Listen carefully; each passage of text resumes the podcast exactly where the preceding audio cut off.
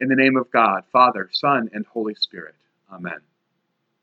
When I was a boy, if you wanted to turn the channel, you actually had to get up off the couch, walk over to the TV, and turn the channel. Sometimes, if you were lazy, you wouldn't do anything. You would just deal with whatever was on TV. About 6 o'clock every night, uh, between 6 and 7, the local and international news played, and the networks ABC, NBC, and CBS vied for your attention. They're pretty much the same story, the same experts, often the same guests, and the same facts. At our house, we were an ABC family. We watch World News Tonight. Peter Jennings read the news from 1983 until 2005, and we trusted him. During the same time, Dan Rather was on CBS and Tom Brokaw sat behind the desk at NBC. Somewhat different personalities, but all pretty much the same. Then came cable news, the internet, our Facebook feed, and the ability to read and watch any broadcast from anywhere on the planet. But it isn't just news that we hear. We also hear opinions from talk show hosts and culture, religion. We hear from experts and authorities that say completely different things about the same objective fact. Of course, everyone has an opinion, but how do you discern truth? when all when we're all subject to these different voices, so many voices, they're ringing in our ears. And what about my own voice? Is it to be trusted? Am I telling the truth, or am I simply telling myself stories in the narrative that I want to hear? A lot of people say that they're tellers of truth. We take oaths in court, we take oaths in private. We say to one another things like, I swear to God. And yet, Perhaps like most of you, I've been noticing something. Unlike Jesus, when we hear someone say something like, well, if I'm going to be honest, or truth be told, or something else, or ending the statement by saying something like, it's true, true, true. It seems to me like a con, as if what they're saying has no credibility at all, so they have to surround the statement with the word true. Beware of that kind of speech. You know, as a Dominican friar, for 800 of our collective years of history, we have been searching for truth. The Latin word veritas is our motto, where we get the word verily from, and very for that matter. So that when I hear that word in Scripture, my ears perk up as a seeker of veritas, as a seeker of truth. When we hear truth, amen, verily, very truly, you know the next thing that's coming after that is a big statement and a key point. When you have time, you might find it a, a wonderful devotional exercise to read and study and meditate upon the places in Scripture where Jesus says verily or truly or very truly. The word appears 113 times in the Bible, both in the Old and in the New Testament. Much more in the New Testament as you might uh, think, and a lot, 25% of the whole, is in the Gospel of John. And isn't it funny that in our text today, it appears twice, where Jesus says, very truly, or sometimes translated, amen, amen, or truly, truly, verily, verily. But I'll get back to that in a minute. You know, a New Testament professor of mine in seminary days always made this a really big point to us.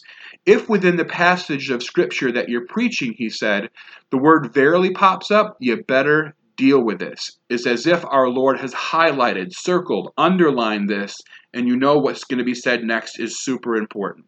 And again, as I said, this thing, these, this phrase "verily" uh, appears twice in our passage today. So let's look at them real quick. They're really two sides of the same coin. Jesus introduces a metaphor, and then he says he's that thing.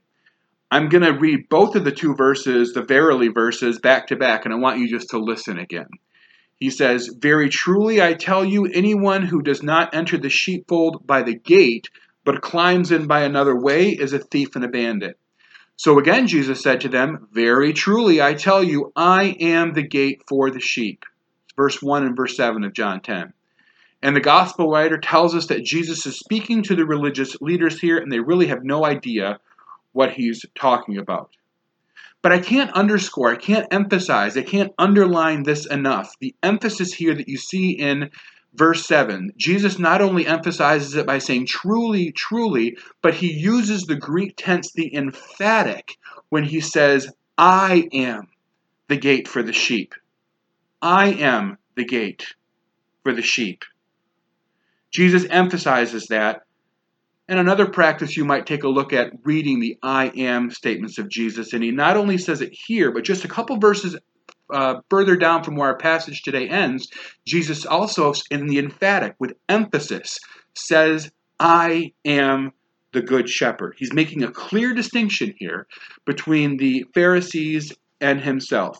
He is the gate, they are the thieves and robbers. He is the good shepherd, they're failing at their job as shepherds. So, what does the Lord, the shepherd, do that these other shepherds are supposed to be doing that are failing at? Well, Psalm 23, our psalm for today, tells us our shepherd, the good shepherd, leads us beside still waters. He lays us down in green pastures. He restores our soul. He leads us in paths of righteousness for his name's sake. And when we are going through the valley of the shadow of death, we don't have to worry because he is with us. Okay, well, then how does something become true? Well, sometimes the etymology of a word can be super helpful. In English, this is demonstrated by the word truth and truth, truth and trust coming from the same root. What is it to trust something? Well, it's something that inspires confidence and faith and has been proven time and time again to be trustworthy and therefore true. It is constant and tested. It's as if to say to a chair, what makes it truly a chair? Well, it's a true chair when it proves itself to be a chair. I can sit in it. It functions as it should. It's a true chair. We used to use this language often when we might describe somebody's heart. He is so true hearted. He has a true heart, or his faith is true, or she is truly courageous. It's real and trustworthy. So we can know truth, we can know the voice of truth by its constancy its historical credibility. Then, going back to the voice again, and in the context of our gospel lesson, Jesus uses the images of sheep who know the voice of the shepherd, who have earned his trust. Now, because I am more of a phone person, not as much a texter or an emailer, though I'm getting there, I'm really good at telling who I'm talking to on the phone about three or four words into the conversation. Maybe you can do that too. You see, we recognize the voice of the person, well, because we talk to them often. We have a relationship with them. We know not only the sound of their voice, but what they're going to say and how they're going to say it. And certainly, this must be a clue to us. In discerning God's voice and listening to all the other voices, doesn't it follow that we will be able to distinguish one from the other if we know that voice, if we spend time with that voice, and if we have a relationship with it? The sheep knew the voice of their shepherd and would follow only him because they had a relationship with it, with him. So that's the point here. To know God and to get to know God. He knows you, but do you really know Him? If you don't, you won't hear His voice and you won't recognize it. We certainly hear His voice in the sacraments and in His Word, and yet I'm going to use a phrase here that people don't often hear of in the Episcopal Church, and I think the reason why is because in other branches of the Jesus movement, it makes us nervous. My question for you is Do you have a personal relationship with Jesus? Do you spend time with him? Do you talk to him? Is he a presence like that in your life? This, I would suggest to you, is a certain way that you will be able to judge truth from error. To hear his voice and to know the voice of Jesus comes from knowing him, to be in a good relationship with him. This is the reason why God came to earth and died and rose, to be reconciled to you and to be with you. How strange would it be if a really important person came to your house to visit? Think of it. Maybe a political figure, royalty, a celebrity left their home to visit you because they wanted to get to know you. And when they got there, you ignored them. It brings to mind a famous picture uh, called The Light of the World from the 19th century painter William Hunt, where Jesus stands in a beautiful light, knocking at the door, waiting for you.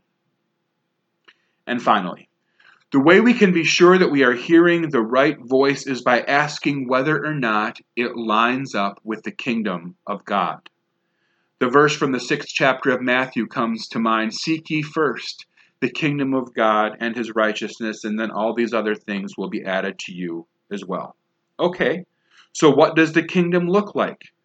If we find it reflected, then there is truth in God's voice. So it looks like things like this when we see the poor being taken care of, when we see no exploitation on the basis of class or race or gender, etc. Certainly, when there's care for the earth, when peace is proclaimed, when the fruits of the Spirit are there love, joy, peace, forbearance, kindness, gentleness, faithfulness. When these things are present, friend, the true kingdom is there. When these things are in view, God's voice can be discerned. So listen to that voice. Is it demonstrating the values of the kingdom of God? That is how God's voice can be discerned from others, and by knowing Him, and by understanding what truth is. And so, beloved, I pray that each of us this week might listen closely to the voice of God and get to know it well. Spend time with Him so that when others claim to be speaking truth, you can discern whether or not it is verily true. St. Mary Our Lady, pray for us. St. Augustine of Hippo in Canterbury, pray for us. St. Dominic de Guzman, pray for us. In the name of the Father, and of the Son, and of the Holy Spirit. Amen.